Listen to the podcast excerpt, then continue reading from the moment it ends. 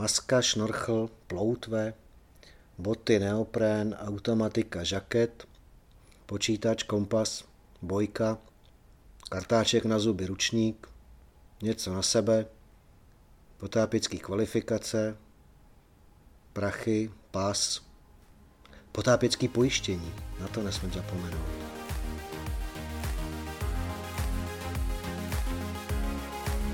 Potápění v mořích, řekách, jezerech, potápění v lomech, zatopených jeskyních, k vrakům nebo pod ledem, reportáže z cest za potápěním, názory na potápěcké vybavení, typy a zkušenosti, zkrátka vše, co souvisí s potápěním. O tom je podcast pod vodou. U jehož poslechu vás vítá Petr Slezák. V dnešní epizodě potápěckého podcastu pod vodou si povídáme o pojištění, o potápění a pojištění, o potápění a cestování a všech nárocích, které to vlastně na nás klade, tak abychom se v případě nouze vyhli nějakým obrovským finančním výdajům. Mým dnešním hostem je Ondra Dlouhý, advokát a potápěč. Ahoj Ondro. Ahoj Petře, dobrý den.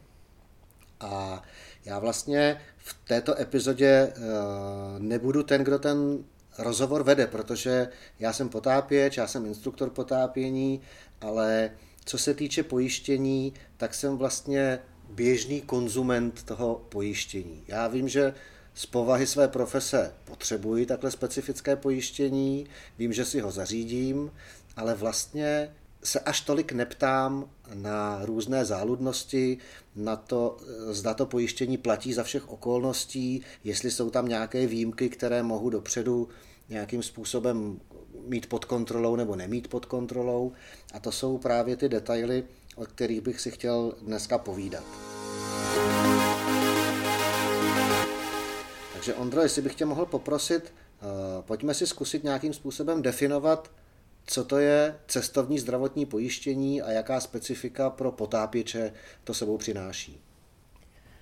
Já bych na to navázal možná ještě trošku víc ze široka.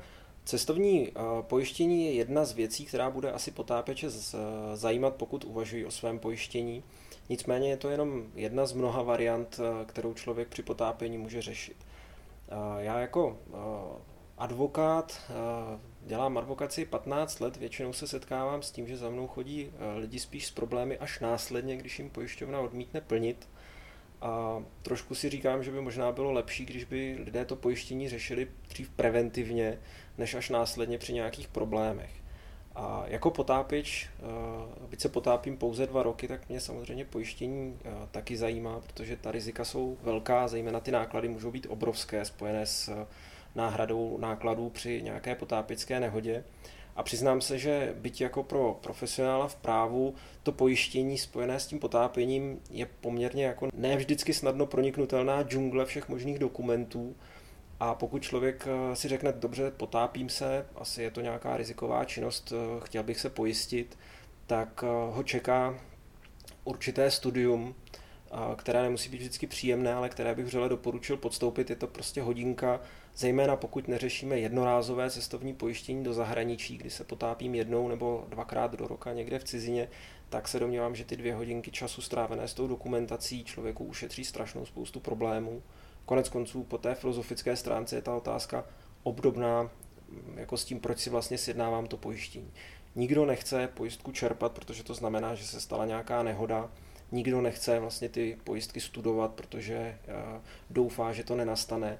Ale tak jako si pojištění sjednávám pro ten případ, že by se něco stát mohlo, tak bych si měl prostudovat tu dokumentaci pro případ, že se něco stane a přiznejme si, eh, ve chvíli, kdy se nám stane nějaký úraz nebo prostě něco, co eh, označujeme jako nehodu v zahraničí nebo při potápění, tak je to většinou natolik stresová záležitost, eh, že v takové chvíli chci být připravený a ne teprve v tu chvíli začít řešit, co bych vlastně měl.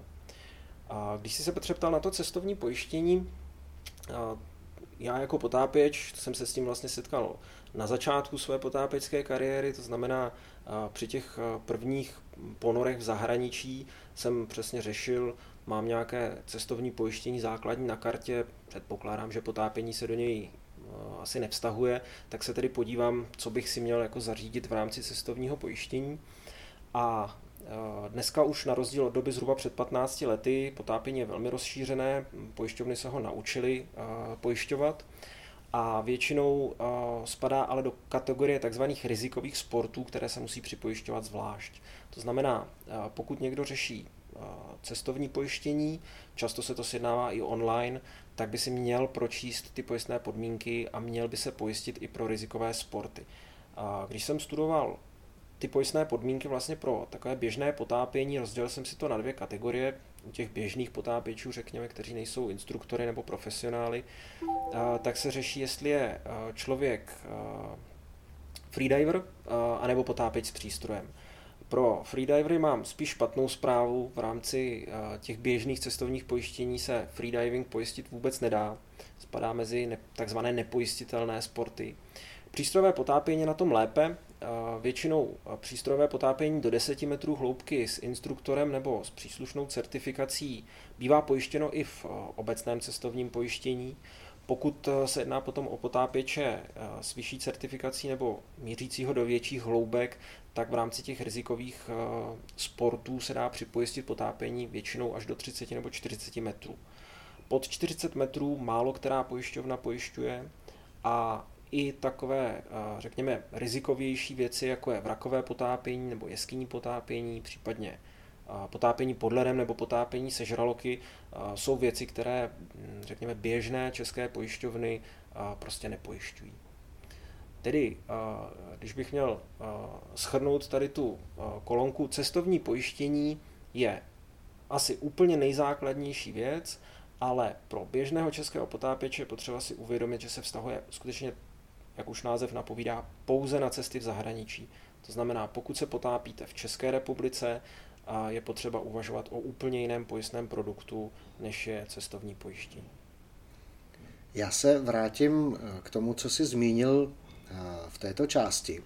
A to je pojištění pro potápěče s certifikátem do 10 metrů nebo s doprovodem instruktora. Já z pozice instruktora bych tady rád zmínil jednu věc a to je to, že účastník kurzu potápění většinou kdekoliv na světě, ať už ten kurz probíhá v domovském státě nebo někde při nějaké zahraniční cestě, tak ten účastník kurzu potápění si může myslet, že je zdravotně pojištěn v rámci té aktivity, že se přihlásil do kurzu, zaplatil za nějaký kurz nějaké agentuře, potápěcké škole nebo jednotlivci a že tedy je v rámci té činnosti výuky potápění pojištěn v rámci toho kurzu, což tak zpravidla nebývá. My jsme před léty začali velmi intenzivně zdůrazňovat všem účastníkům kurzů i našich výletů a zájezdů, že je zapotřebí si sjednat svou vlastní zdravotní pojistku pro cesty do zahraničí a pro potápění, protože to je přesně ta věta potápění s instruktorem nebo s certifikátem. To znamená, když ten člověk se učí teprve potápět, nemá žádný certifikát, je s instruktorem do desetimetrové hloubky, tak eh, buď to by si měl dopředu zjistit, jestli je ta jeho výuka pojištěná tak, aby i on byl pojištěn, a pokud ne, tak aby měl tedy čas i prostor si sjednat takovou zdravotní pojistku. To, to si myslím, že je dobrý zmínit zejména pro začátečníky, protože tam já jsem o tom vlastně při svém prvním kurzu taky vůbec neuvažoval. Napadlo mě to na dovolené, takže předem jsem vůbec nevěděl, že se budu potápět a člověk asi žije v tom, že je cestovně pojištěný, anebo tedy je u profesionála v dobrých rukou. Určitě bych doporučil minimálně si to ověřit, anebo pokud byť jenom uvažujete o tom, že se budete na dovolené poprvé potápět, tak si to, ty rizikové sporty do toho přihodit. Sice ta přirážka je většinou stoprocentní, ale zase se bavíme asi o 100 korunových záležitostech na to cestovní pojištění, takže do té míry, do jaké prostě si předplácíme náhradu poměrně velkých nákladů, tak si myslím, že se to vyplatí. Teď mě napadá, kolik turistů, kteří se v destinaci na základě informací od svých delegátů dozvědí o tom, že si mohou vyzkoušet potápění, rozhodnou se k tomu až na místě, dopředu to nijak neplánovali, kolik z nich vlastně v tom nadšení z toho, že eh, půjdou na svůj první ponor v životě, domyslí, že by eh, možná tomu měli přizpůsobit i to zdravotní cestovní pojištění. No, obávám se, že, že moc ne. A dostáváme se vlastně k, eh, k trošku jako filozofické otázce ohledně pojištění. Proč se člověk vlastně pojišťuje? pojistná smlouva my jako právníci řadíme mezi takzvané smlouvy odvážné, což neznamená nic jiného, než to, že strany si domlouvají nějaké finanční plnění pro případ nějaké události, o které vůbec neví, jestli nastane předem nebo ne. Čili se odvažují něco odhadovat do budoucna. A Češi si myslím, že se pojišťují poměrně hodně. Většina z nás zná takové ty běžné typy pojištění, jako pojištění odpovědnosti za provozu, z provozu vozidla, pojištění domácnosti, pojištění obecné odpovědnosti za škodu, případně cestovní pojištění.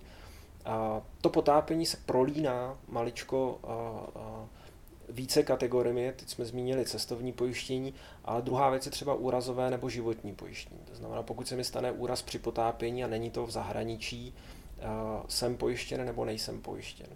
A Osobně se domnívám, samozřejmě každá pojišťovna to má maličko jinak, ale z toho, co jsem si studoval vlastně před tím dnešním rozhovorem, tak eh, potápění obecně bez ohledu na hloubku, bez ohledu na to, jestli mám certifikát, bez ohledu na to, jestli se jedná o rizikovější aktivitu, je z životních pojistek a z úrazových pojistek vyloučeno. To znamená, pokud spoléháte na životní pojištění a něco se vám stane při potápění, s největší pravděpodobností by vám pojišťovna odmítla vyplatit plnění. To je důležitá informace, protože si myslím, že mnoho potápěčů, kteří si platí nějaké životní pojištění, tak možná právě na toto spoléhá.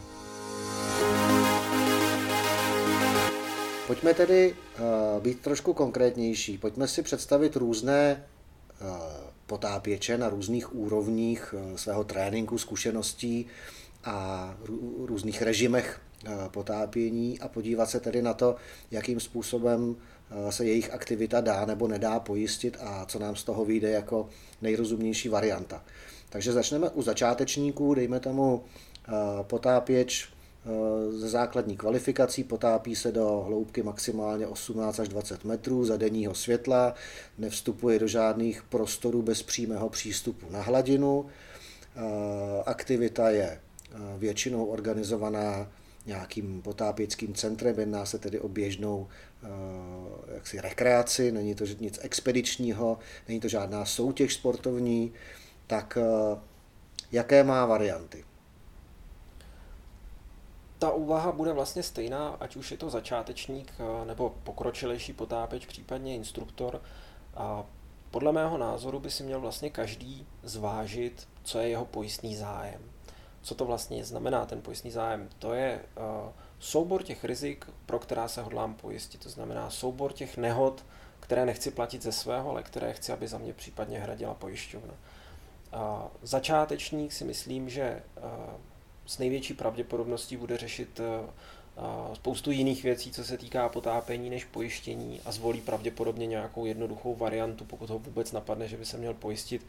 A pokud to bude v zahraničí, asi se pustí cestou toho cestovního pojištění. A pokud se ale nejedná o zahraničí, tak eh, pokud eh, se chce někdo pojistit a mm, řekněme, že to myslí s tou pojistkou vážně, tak si myslím, že by bylo dobré, aby si sedl a zvážil tedy, která rizika si pojistit chce. Když jsem procházel ty nabídky jednotlivých pojišťoven, tak mi začalo docházet, že těch věcí je celá řada a člověk nad nimi takhle úplně nepřemýšlí. Co to vlastně znamená pojistit si potápění? Jedna věc, eh, ano, stane se mi potápěcká nehoda, to, co se všichni dozvíme v kurzech, to znamená různé druhy poranění nebo úrazů nebo nemocí, které jsou s potápěním spojené. Ale to je jenom poměrně jedna z možností. Další věci jsou takové, jako jsou třeba následná léčba, rehabilitace, posttraumatické poruchy s tímto spojené. To znamená to, co spadá do té zdravotní oblasti, řekněme. Potom jsou tam ale celá řada souvisejících nákladů, třeba repatriace toho potápěče, nebo i náklady spojené s vyhledáním ztraceného potápěče, které by mohly být někde v zahraničí nebo i v Čechách třeba účtovány, a, nebo požadovány po tom daném potápěči. Mohou to být náklady spojené třeba s prodloužením ubytování v zahraničí kvůli tomu, že po pobytu v barokomoře člověk nemůže vlastně létat nějakou dobu. Můžou to být náklady spojené s letenkou ošetřující osoby, která se do zahraničí dopraví vlastně za tím člověkem. Můžou to být náklady člověka, který je spolu s tím potápěčem na té dovolené a vlastně si prodlouží o tu, o tu dobu té léčby ten pobyt.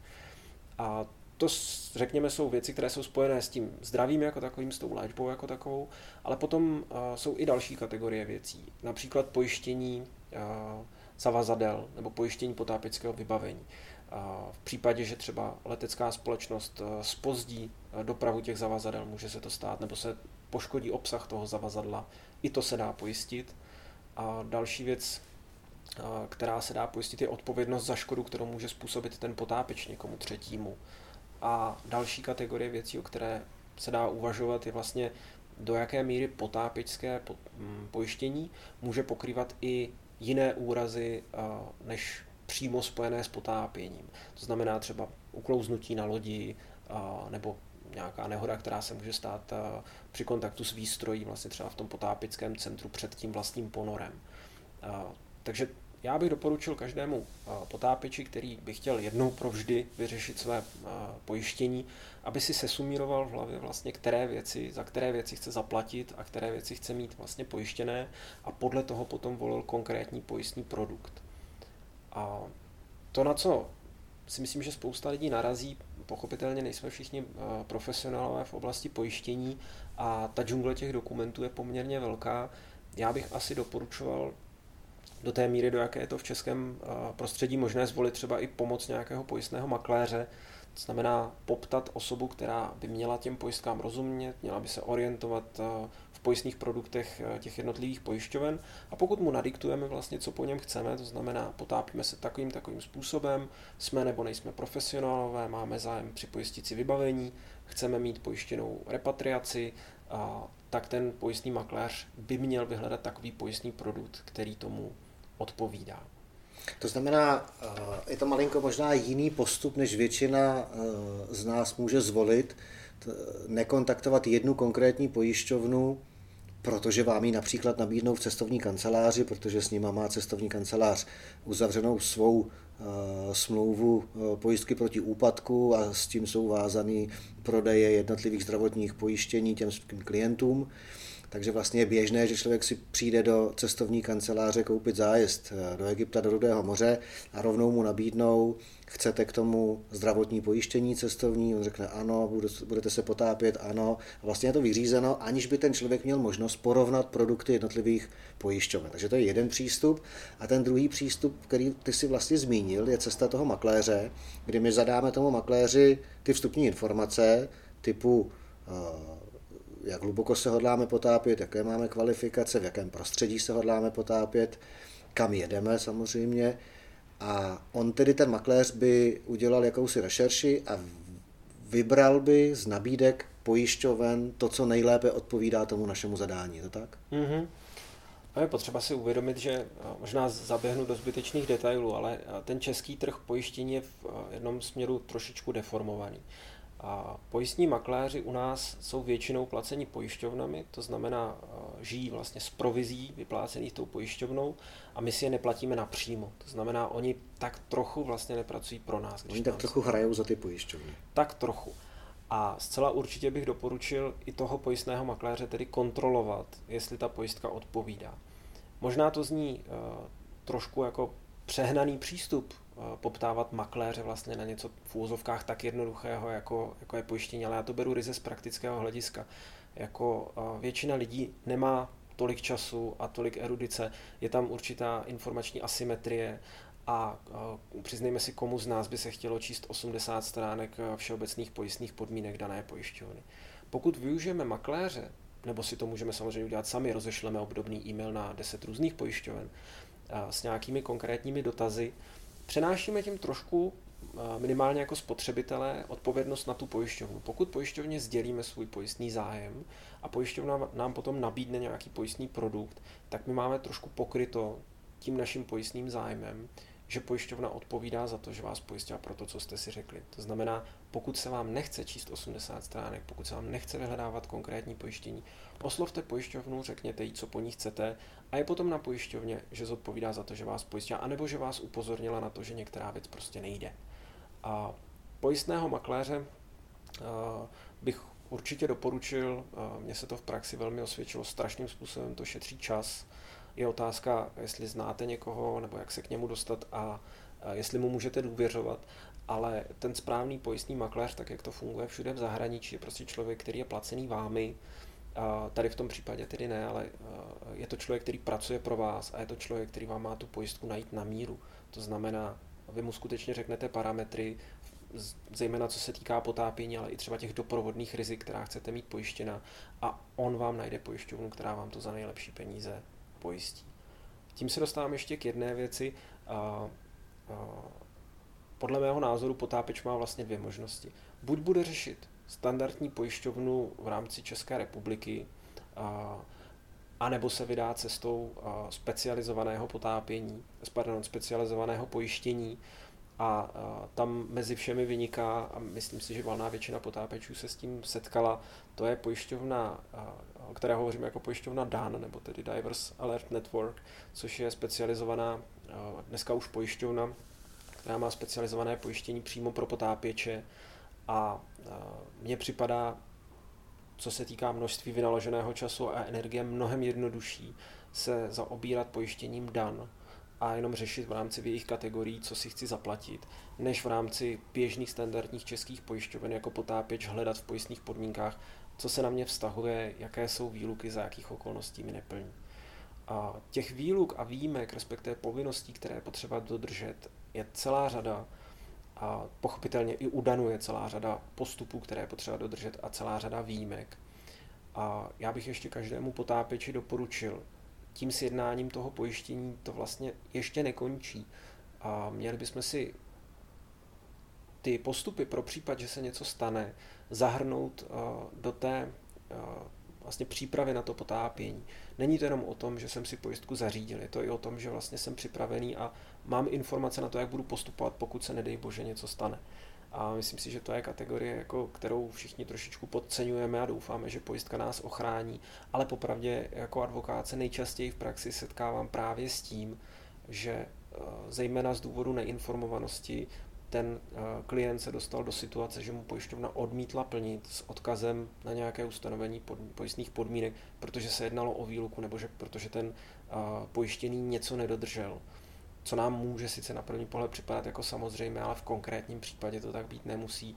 Uh, třeba mě napadá, valná většina pojišťoven bude mít uh, v pojistných podmínkách něco takového, že jste povinni se samozřejmě potápět v rámci limitů, v rámci svojí certifikace za dodržení veškerých eh, pravidel, to by nás asi napadlo, ale také za dodržení veškerých lokálních zákonů a předpisů, které se k potápění budou vztahovat. V konkrétním případě eh, se může třeba jednat o použití veškerých ochranných pomůcek. A tím se můžeme dostat k tomu, že v některých eh, zemích bude spadat mezi povinné vybavení cestou na ponor třeba záchranná vesta, kterou musí mít člověk oblečenou už na lodi, a může pod to spadat povinný doprovod eh, dive mastera v konkrétní lokalitě. A tohle jsou věci, které by nás třeba vždycky nenapadly a je dobré si je v těch pojistných podmínkách prostudovat a tak trošku si namodelovat, co to bude pro nás konkrétně znamenat. Já jsem rád, že ta tvá úvaha vlastně jde stejným směrem jako moje úvaha už několik let. Já už mnoho let vlastně a přisuzoval jsem to trošičku takové své lenosti studovat nějaké podmínky a myslet na to, kdy kam cestuji a zřídil jsem si dan pojistku, o které vím, že když si ji 2. Eh, října zaplatím, tak mi zkrátka do 1. října příštího roku platí a stačí prostě jenom to pak obnovit a nemusím na nic myslet, vím, že to funguje. Nicméně to, co si řekl, být vlastně připraven co při té nehodě řešit, že to nekončí tím, že si tu pojistku sjednám, ale mít vlastně připravený my tomu, eh, když trénujeme potápěče záchranáře, takzvaná Rescue Diver kvalifikace, tak jedna z věcí, kteří se účastníci kurzu Rescue Diver učí, je právě vypracovat si jakýsi plán pro nebezpečí, nouzový plán. To znamená v jednoduchých bodech, nejlépe formou vývojového diagramu cesty ano ne, tak vlastně si připravit, co v té situaci dělat. A vlastně takovýhle nouzový plán si může připravit každý potápěč nebo každá parta potápěčů, která někam vyráží a řeknou si, tak jsme v té a té zemi, v té a té oblasti. První, pojďme e, sebrat kontaktní informace na nejbližší zách, nebo na, na záchranný systém, na nejbližší barokomoru. Pojďme zjistit, jaký je postup ze strany té naší pojistky, pokud je to dan, jestli mám prvně kontaktovat nouzový číslo telefonní, nebo jestli mám volat na tu Dan Help linku a vlastně jaký postup zvolit. Měli bychom vědět v rámci tohohle nouzového plánu, kde máme nejbližší lékárničku, kde máme nejbližší nouzový kyslík, vlastně celý, celý se to připravit. A určitě bych v té souvislosti zmínil, že je fajn, aby ta potápěcká parta, i když je to neformální výlet čtyř kamarádů, tak aby si vzájemně řekli, hele kluci nebo holky, tady máme ty potápěcké pojistky naše, nebo tady jsou, tady jsou fotokopie, pojďte necháme to v autě tady na přední sedačce v baťůšku a kdyby se, nedej bože, něco, něco dělo, tak víme, kde vlastně všichni ti potápěči tyhle ty informace mají, protože když se pak něco stane, tak se ty následní kroky většinou řeší velmi rychle a rozhodně tam není čas o tom přemýšlet, aha, tak eh, tady Franta bydlí eh, na pokoji eh, s Vaškem a Vašek dneska jel na výlet, takže klíče od pokoje má tam, protože ta pojistka je na tom pokoji možná a vlastně už je všechno úplně špatně. A to, co potřebujeme řešit v rámci rychlých minut, tak se může výrazně prodloužit. Takže jakýsi plán pro nebezpečí, ať to zní jakkoliv formálně, může nesmírně pomoct a měl by to být druhý krok. Prvním krokem je sjednat si tu potápickou pojistku a tím druhým krokem je právě být připraven na tu situaci v té dané lokalitě, kde se potápím. Určitě bych tohle potvrdil. Té doby, co jsme si vlastně v Copper Divers dělali eh, právě rescue kurz, tak eh, kontakt na nejbližší barokomoru je jedna z věcí, eh, kterou si vždycky hledáme předtím, než jedeme do zahraničí, protože, co si budeme povídat, ty místní záchranné složky nemusí být vždycky vzdělané a spíše nejsou, eh, co se týká vlastně pomoci potápěčům při nehodách a je dobré je trošičku nasměrovávat. Mně na to konto napadá ještě jedna věc. Každý jsme zažil takové problémy s tím, chcete vytočit místní telefonní číslo a, a typu a budu volit 00 a potom před volbu nebo ne. A já bych doporučil, a je to vlastně po přímé zkušenosti s Danem, a kdy jsem chtěl volat na jejich helplinku pro Českou republiku a na to telefonní číslo se nešlo dovolat. Teď už si nepamatuji, jestli se telefonní číslo hlásilo jako odpojené, obsazené, nebo to prostě jenom nikdo nebral. Ale já bych do té vlastně do toho nouzového plánu, jednak bych do toho zahrnul i to pojištění a jednak bych do toho zahrnul i kontrolu těch telefonních čísel. To, co si myslím, že v případě té nehody, respektive v případě té pojistné události, je potřeba řešit. Každá pojišťovna požaduje, aby po té, co v případě život ohrožující situace samozřejmě kontaktujete záchranné složky, tak abyste okamžitě kontaktovali nějakou asistenční službu té dané pojišťovny a ty další kroky s tou pojišťovnou konzultovali.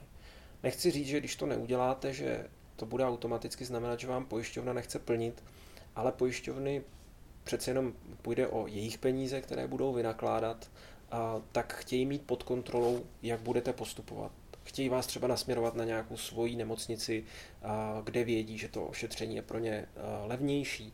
A chtějí, abyste dodrželi celou řadu formalizovaných postupů, to znamená, abyste se drželi veškerých doporučení lékaře, a abyste s nimi konzultovali předem, když by vás čekala nějaká operace, nebo když by vás čekalo nějaké specializované vyšetření typu CT nebo magnetická rezonance.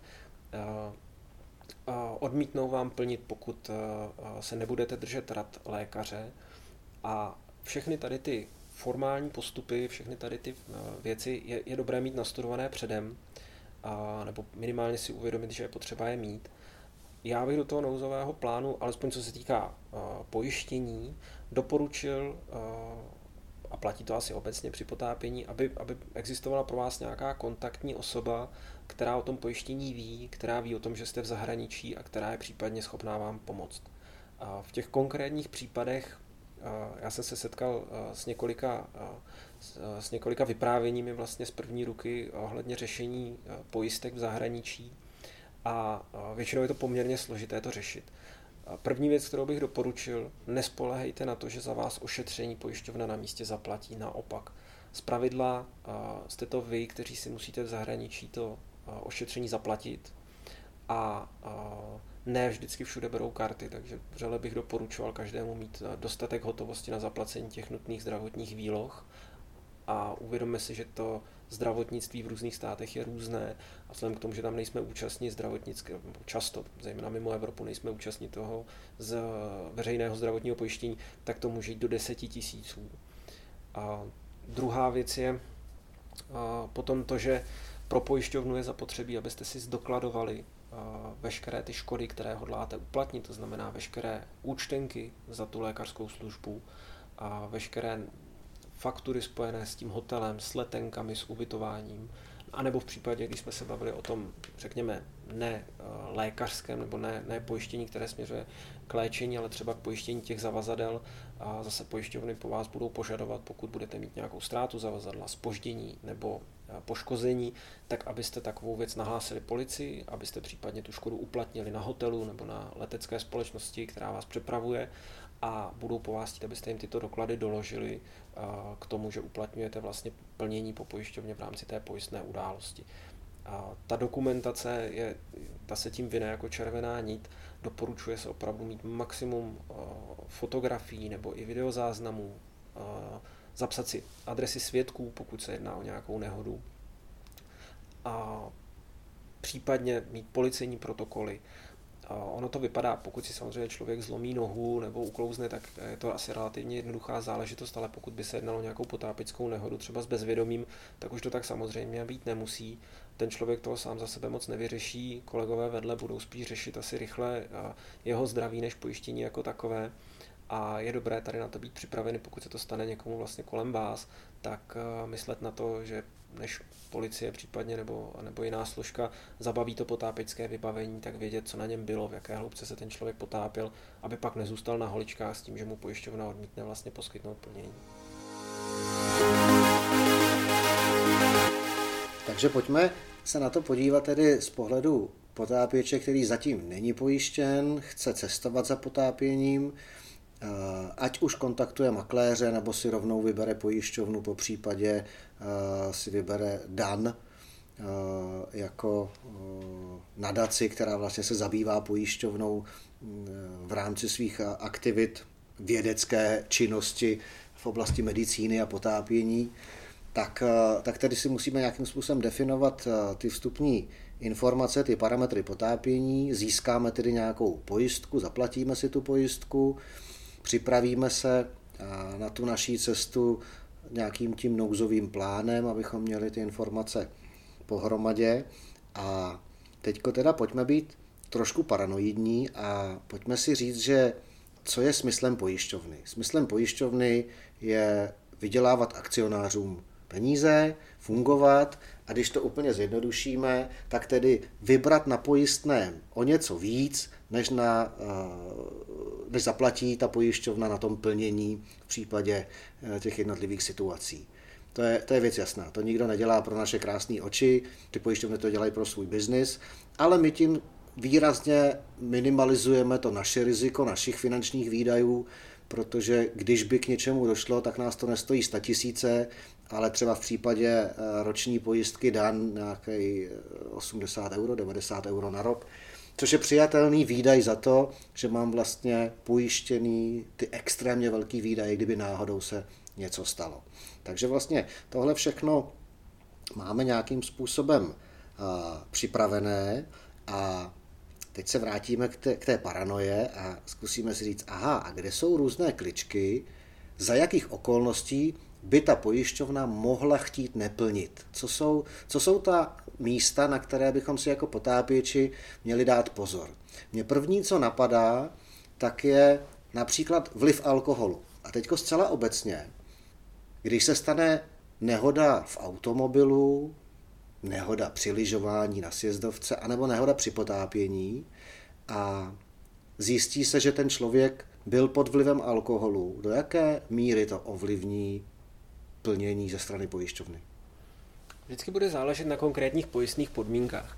Já se nechci jako právník vykrucovat odpovědi na jasnou otázku, ale to vždycky tak úplně jasné není, protože třeba v případě úrazu úplně obecného, i pokud bych si jej způsobil pod vlivem alkoholu, tak to samozřejmě nemusí znamenat, občas alkohol každý z nás pije, nemusí znamenat, že mi pojišťovna odmítne plnit. Ale pokud to vztáhnu na to potápění, tak tam se domnívám z toho, co jsem viděl, ty pojistné podmínky, tak na 99% je to okolnost, která vylučuje zásadním způsobem jakékoliv plnění ze strany pojišťovny. Není to jenom alkohol, jsou to i jiné návykové látky. Pojišťovny prostě podmiňují to pojistné plnění tím, že budou dodržena veškerá pravidla a nepoužívá, nepožívání alkoholu a jiných návykových látek před potápěním se bude brát zcela vždycky jako jasné porušení pravidel, která jsou spojená, s potápěním spojená. Já bych navázal na to, co si vlastně říkal. Jeden můj kamarád z pojišťovny říká, že pojištění je vlastně obchod se strachem. To znamená, ta pojišťovna a ono to teď zní, jako kdyby pojišťovny byly nejzákeřnější stvoření na světě. A ve skutečnosti je to skutečně celkem jednoduchý biznis. A my si chceme pro případ nějaké ne zcela odhadnutelné situace pojistit, že pokud se něco stane, tak to nebudeme platit sami. A pojišťovny disponují většinou obrovským aparátem statistiků, pojistných matematiků, kteří na základě statistických dat odhadují za prvé pravděpodobnost, se kterou ty události nastávají, a za druhé výši škod, které v případě těch nehod eh, nastanou. A na základě toho vlastně kalkulují cenu toho, eh, toho pojištění, tak aby pro ty pojištěné bylo nějakým způsobem dostupné a zároveň, aby pojišťovna prostě měla dostatek prostředků na veškerý svůj provoz, případně svůj zisk a samozřejmě na to pojistné plnění. Je to obrovská alchymie to spočítat a vlastně tady z toho eh, výpočtu potom vychází nějaké extrémy, které pojišťovna pojišťovat nechce, protože buď je tam pro ní těžko odhadnutelná míra rizika, nebo je tam pro ní vysoká míra těch škod, které by mohly vzniknout. No a potom pojišťovna samozřejmě odmítá plnit v případě, že někdo porušuje pravidla.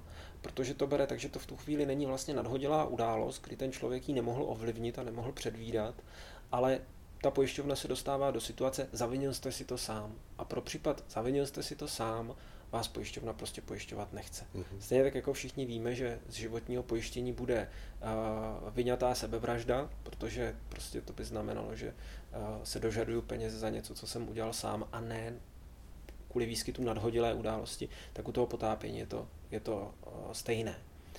Uh, ty případy vlastně s alkoholem to je asi poměrně jako každému zřejmé, je to na první pohled zjevné, ale těch eh, záludností pro toho potápěče tam může být mnohem víc. Já bych do té eh, vlastně kontroly nebo do toho, do toho uzavření té pojistky eh, doporučil zapracovat ještě jako posouzení zdravotního stavu. A teď nechci, aby to znělo jako od Mirka Dušína, ale Domnívám se, že každý, než se začne potápět, by měl mít vyřešeno, jestli jeho zdravotní stav eh, eh, tomu potápění odpovídá. A eh, proto potápění s tím pojištěním je to podle mě důležité hlavně proto, že ty pojistné podmínky většinou vylučují odpovědnost pojišťovny za případ, kdy dojde ke zhoršení už existující nemoci, nebo třeba k opakování úrazu, který člověk měl.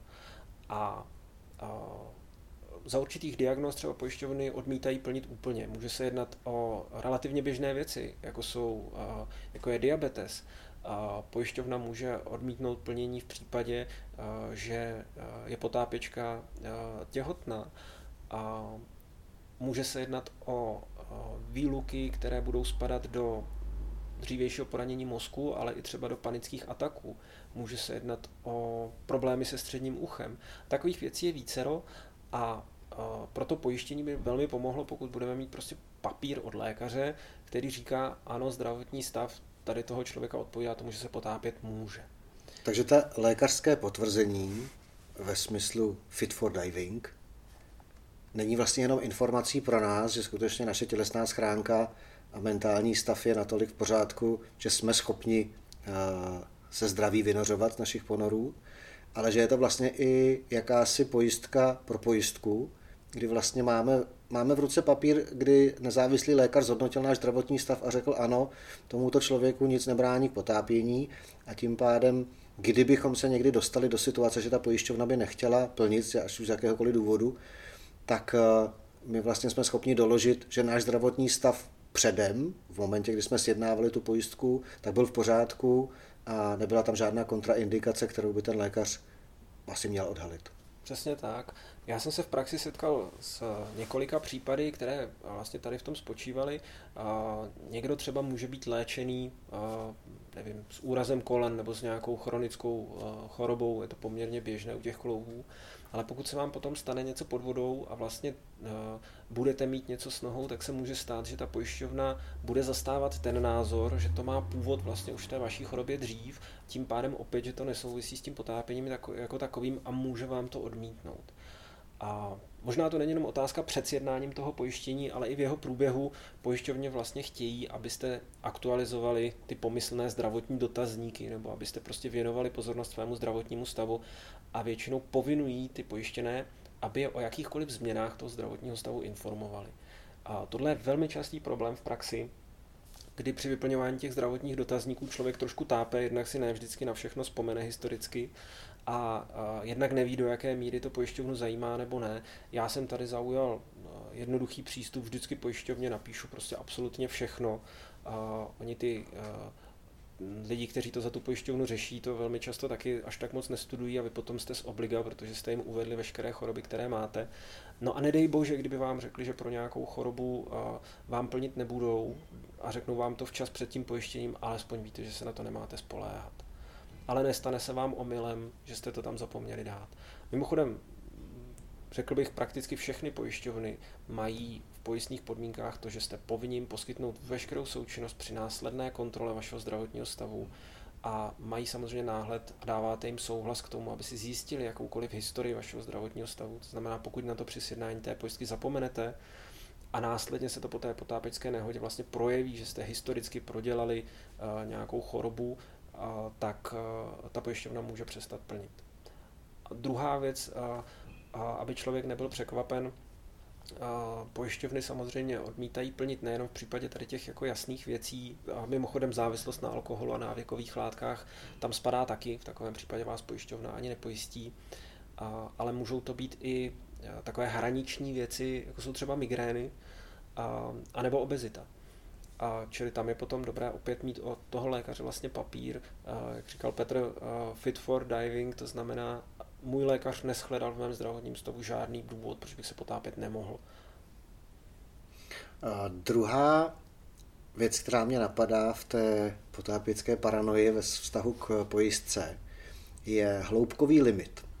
Ten hloubkový limit může být nějakým způsobem definován mou stávající potápěckou certifikací, může být nějakým způsobem definován zákony anebo předpisy té dané země, v jejíž teritoriálních vodách se potápím. To znamená, kdyby se například stalo, že dojde k potápěcké nehodě, ten potápěč byl v hloubce buď to větší, než je limit jeho potápěcké kvalifikace, anebo než je tedy definice ze zákona. Je to důvod, aby ta pojišťovna se z toho vyvlékla? Já si myslím, že ano. Protože ta, ta pojišťovna asi by se muselo v konkrétním případě řešit, jak se člověk do té hloubky dostal. A, ale primárně vlastně pojišťovna říká, pojišťujeme vás pro případ, a, že provozujete nějakou aktivitu, musíte k ní mít příslušnou certifikaci a nepojišťujeme vás pro nadměrná rizika. Pokud jsem prostě potápěč s certifikací do 18 metrů a potápím se do 40, tak je to pro pojišťovnu nepřijatelné riziko a řekne, že pro tento případ vás opravdu nepojistila. Podle mě to je do značné míry oprávněné. Ono, když potom se zabrousíme vlastně do té ekonomiky celého toho pojištění, tak eh, v reálu je to tak, že všichni ty, kteří si to pojištění platí, tak přispívají na to, eh, z čeho se potom vyplácí těm poškozeným. To je princip pojištění jako takového. Pojišťovna tam plní roli toho kolektora těch prostředků a, jeho rozdělování. A pojišťovna vlastně i nám všem říká, nebudu od vás vybírat na pojištění nadměrně velké částky, protože prostě osoby, které se chovají nezodpovědně, tak eh, ty jako společně pokrývat nebudeme. Jo. V praxi eh, dneska už je pojištění opravdu jako biznis jako takový, takže ty pojišťovny často hledají, eh, proč by plnit neměli a nemuseli a hledají to i v takovýchhle formalistických jako výjimkách. Ale u té hloubky se to nabízí a je to, je to poměrně snadné pro tu pojišťovnu. Do toho počítače bude často přístup, a případně tam byl někdo další, kdo se, kdo se potápěl s tím potápěčem, který je schopen tu hloubku jako osvědčit a, a pokud se potápím nad limity své certifikace a nedostal jsem se do toho stavu prostě omylem, třeba kvůli nějakým proudům nebo něco, tak eh, pojišťovna prostě plnit odmítne. A je to, je to připadá mi jako takový základ prudentnosti nepotápět se, ne, neočekávat, že za mě někdo pokryje rizika toho, když já sám nedodržuji pravidla. Ono těch formalistických jako věcí je tam víc, které bychom měli dodržet. Například pojišťovna vyžaduje v těch pojistných podmínkách, aby jsme ji kontaktovali co nejdřív, aby jsme jí nahlásili ten mm, úraz nebo tu, tu potápickou nehodu co nejdřív. Často tam mají nějakou lhůtu, do kdy jsme povinni se jim ozvat. A i tohle si myslím, že by bylo dobré si jako předem pročíst. Většinou k tomu existují nějaké informační materiály, které nejsou psané až tak nesrozumitelnou hatmatilkou, které jsou opravdu psané jako pro ten konkrétní případ. A je to otrava, ale myslím si, že když to člověk udělá jednou, tak v podstatě ty postupy jako zapamatuje pro vždycky. Je tam psané, na koho se máme obrátit, kdy, co si máme zajistit předem, co si máme zajistit potom, jaké máme lhůty. A úplně obecně se dá říct, že pokud nevíte, tak si zdokumentujte maximum věcí, a všechno řešte s pojišťovnou od samého počátku. Ten nejlepší cesta, jak se domoci toho, toho pojistného plnění.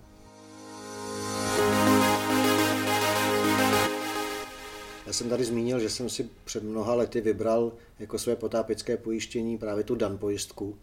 A chtěl bych v té souvislosti zmínit e, několik důležitých informací. První je ta, že tak jak jsem si sám studoval e, nějaké nabídky komerčních pojišťoven, tak je tam spousta výjimek na obecné aktivity typu potápění pod ledem, typu potápění sežraloky, jeskyní potápění, technické potápění, respektive jakékoliv ponory pod 40 metrů, což pro asi ne mainstreamovou část potápěčů, ale nezanedbatelnou část potápěčů musí hrát e, v tom rozhodování velkou roli. Takže už z toho důvodu já jsem vlastně pro své vlastní pojištění e, vypustil všechny tyhle ty možnosti a nabídky, protože dan pojistka není limitována na nějaké konkrétní eh, potápěcké aktivity a jiné by z toho byly vyloučeny. Je tam v podstatě eh, v té silver úrovni, v té prostřední úrovni, o které mluvím, tak je veškeré potápění, včetně technického potápění. Není tam limit hloubky, je tam jediná podmínka na ponory pod 130 metrů, a teď si řekněme, kolik z nás dělá ponory pod 130 metrů, musí Dan dopředu vyjádřit souhlas s takovým ponorem. Ten, ta konkrétní praxe je taková, že eh, se na Dan posílá plán toho ponoru, respektive hmm. dekompresní profil toho ponoru. Eh, Dan se k tomu nějakým způsobem vyjádří a vlastně musí jakoby odsouhlasit, že souhlasí s pojištěním tohoto konkrétního ponoru, pokud by to byl takhle extrémní ponor. Takže to je to je vlastně... Mně zase připadá milý, že pro ten případ jako říkají, ano, můžete, jenom se na tom pojďme dohodnout, že z toho je skutečně vidět, mm-hmm. že to je pojišťovna, která chce vyhovět těm potápěčům a, a registruje vlastně jejich potřeby a jenom se snaží vlastně modifikovat to riziko tím, že uh, uh, do toho jakoby dá i tu svoji, uh, i tu svoji erudici a, a vlastně může, může poskytnout jako kontrolu. Ale když jsme u toho Danu, které obecně bych doporučil vlastně asi každému, i tam si myslím, že jsou nějaká, jakoby, nějaké záludnosti nebo zá, zákulisní věci, do kterých je dobré se podle mého názoru podívat. A jednak a, to asi nebude pro každého potápěče, ale zcela určitě je potřeba se zabývat tím, pokud je člověk instruktor, bude si sjednávat jinou pojistku, než pokud je, řekněme, prostý potápěč. To je nesmírně důležitá informace, to, co si teďko zmínil, protože Dan má přímo v pravidlech, že potápěč profesionál si sice může sjednat amatérskou pojistku, ale nebude mu platit. A ta definice profesionála je od dive mastera výše, to znamená dive master nebo instruktor v takzvaném aktivním statusu. Aktivní status znamená, že jsme dive masteri nebo instruktoři v různých výcvikových systémech, v různých asociacích.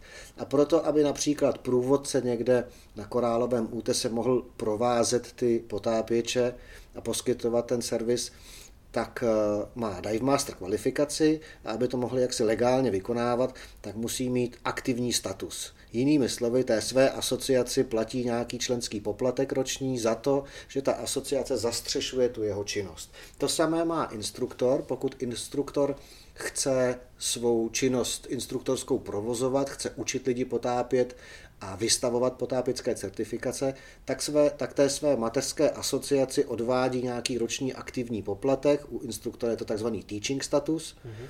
a tím pádem, jak si může legálně vykonávat v rámci té definice eh, té dané asociace tu činnost. A to být profesionálem je právě definováno v těch termínech DANu, pokud jste dive master a výše, v tom takzvaném aktivním statusu, tak musíte mít profesionální pojistku. Hmm. A pokud by se stalo, myslím, že u instruktorů je to jasné, instruktor na to asi myslet bude. Dovedl bych si představit, že někteří dive masteri, kteří si udělali kvalifikaci dive mastera, protože to mají, kdyby jednou chtěli změnit svoji profesi, vycestovat někam nebo na část roku prostě odjet k moři a tam průvodcovat potápěče a vyčistit si hlavu. A vlastně se tomu jakoby nevěnují celoročně jako svýmu hlavnímu biznisu nebo jako životní filozofii, nebo jak to nazveme. Platí si ten aktivní status a vlastně jim nedojde, že jim nestačí běžná amatérská potápická pojistka, ale že potřebují tu profesionální. Takže tam určitě od Dive Mastera výše dobře přemýšlejte nad tím, jaký ty pojistky eh, konkrétně u Danu volíte, mm-hmm. protože tam by mohlo dojít k velikému problému. Hmm, další věc, na kterou jsem u Danu narazil, eh, to asi nebude příliš jako početná skupina potápěčů, ale pochopitelně se to nevztahuje na komerční potápění. Mm-hmm. Myslím ve smyslu jako profesionální typu instruktor, ale komerční potápěči eh, ti asi sami budou vědět, že potřebují jiné pojištění nebo budou součástí nějaké asociace, případně budou mít nějakého zaměstnavatele, takže to, ale na to se samozřejmě tyhle pojistky nevztahují. Mm-hmm. A na co se Dan taky nevztahuje, nevztahuje se to na závodní akce. Ve chvíli, kdy freediving a freediving u Danu lze pojistit, aspoň se myslím, tak mě vlastně nenapadá příliš, v čem se dá jako v rámci přístrojového potápění závodit, nebo co by se dalo brát jako soutěžní akce, aby to bylo jako z pojistky Danu vyloučené. Ale u toho freedivingu vlastně ano, tam je to, tam je to v podstatě... rekordní hloubky, nebo, nebo já nevím, mm-hmm. v čem mhm. se soutěží jako v, ve freedivingu, ale uh, pozor, když byste se chtěli účastnit nějakého závodu v přístrojovém potápění, tak se vám na to pojistka asi nevztahuje. Okay. tak nicméně existují takové disciplíny, jsou disciplíny orientačního potápění, ale tam jistě ty sportovní asociace nějakým způsobem tu pojistku řeší pro ty své sportovce. Takže v tom přístrojovém potápění tam se až tak nejedná o sportovní aktivitu, v té definici sport je něco, v čem soutěžíme, ale spíš se jedná o jakousi formu pohybové rekreace. Ale ve freedivingu vlastně eh, těch soutěží a těch závodů je daleko víc, ne, ne většina těch freedivingových aktivit, ale pak se dostáváme k tomu, kdy když se nebavíme o organizovaném závodu, ale o tom, že freediveři se šli zapotápět na nádech na někam na útes, jestli šnorchlují nebo jestli freediving. to, je, no, to je bude zajímavá otázka. Ještě napadá u toho Danu totiž jedna věc. A snad jako jediná výhoda, která mě napadá u jiných pojišťoven oproti Danu, je to, že si na ty pojišťovny můžete sáhnout. Mají nějakou síť poboček v České republice, můžete někam zajít, jsou snadno dostupné, můžete tam zavolat, mají stránky v češtině, materiály v češtině. U toho Danu se domnívám, že existuje strašná spousta materiálů v češtině, ale z toho, co jsem viděl, tak zdaleka ne všechny ty informace jsou zcela konzistentní.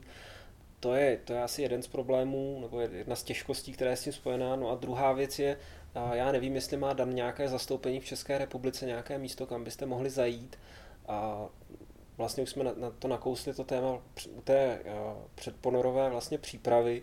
A u toho Danu bych doporučoval zjistit si způsob, jakým se s ním spojit. A nejenom při té nehodě, ale i v případě, že s nimi budete potřebovat něco řešit, mít na ně kontakty a, a, a i u toho Danu, přestože si myslím, že to je vynikající pojištění přesně pro potápěče, tak i u toho Danu je dobré si prostudovat ty podmínky. Mm, nemůžu říct, že by mě to úplně překvapilo, ale je tam celá řada věcí, při kterých se opět neplní. A může to být opět třeba těhotenství, ale je tam taky limit věku. A ve chvíli, kdy je potápěč nad 75 let věku, tak už vlastně je z pojištění vyloučen. A to samé, třeba pokud je HIV pozitivní, opět z pojištění vyloučen, a nebo, nebo taková věc, pokud je, někomu bylo oznámeno vlastně terminální stádium nějaké choroby, tak opět je z pojištění vyloučen. To jsou věci, které jakoby v tom českém prostředí až takhle jako natvrdo neznáme. U toho Danu je vidět, že to je víc jako celosvětová organizace, která čerpá z jiných právních řádů, z jiných vlastně zkušeností a, a tyhle ty výluky jsou samozřejmě dané prostě větší rizikovostí, opět vyššími náklady, nebo prostě tou úvahou, že takové osoby se nepojišťují. Ale je dobré si to pročíst a zjistit si, jestli tam vlastně není něco z toho, co mě by se mohlo týkat a jestli teda tím pádem si neplatím pojištění, které mi k ničemu.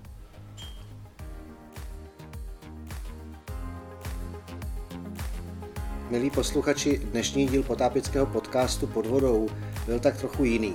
Nevyprávíme o e, žádné zajímavé lokalitě, nevyprávíme o žádné zajímavé destinaci typu e, země, e, nezaměřili jsme se na žádnou potápěckou výstroj. Bylo to takové serióznější téma, nicméně udělat si jasno v potápěckých pojistkách dříve, než někam vyrazíme, považuji za nesmírně důležité a věřte, že vám to může ušetřit mnoho starostí i mnoho finančních výdajů, s kterými opravdu člověk nepočítá. Takže já moc děkuji, Ondro, že jsi byl dneska mým hostem. Ondra jako potápěč a právník eh, nedovedu si představit lepšího hosta na toto povídání. Takže eh, ještě jednou díky a budu se těšit někdy příště naslyšenou. Petře, moc děkuji za pozvání a pevně doufám, že nikdo nebude pojistky potřebovat a pojistné plnění a že se obejde bez nehod. Takže dobré potápění všem.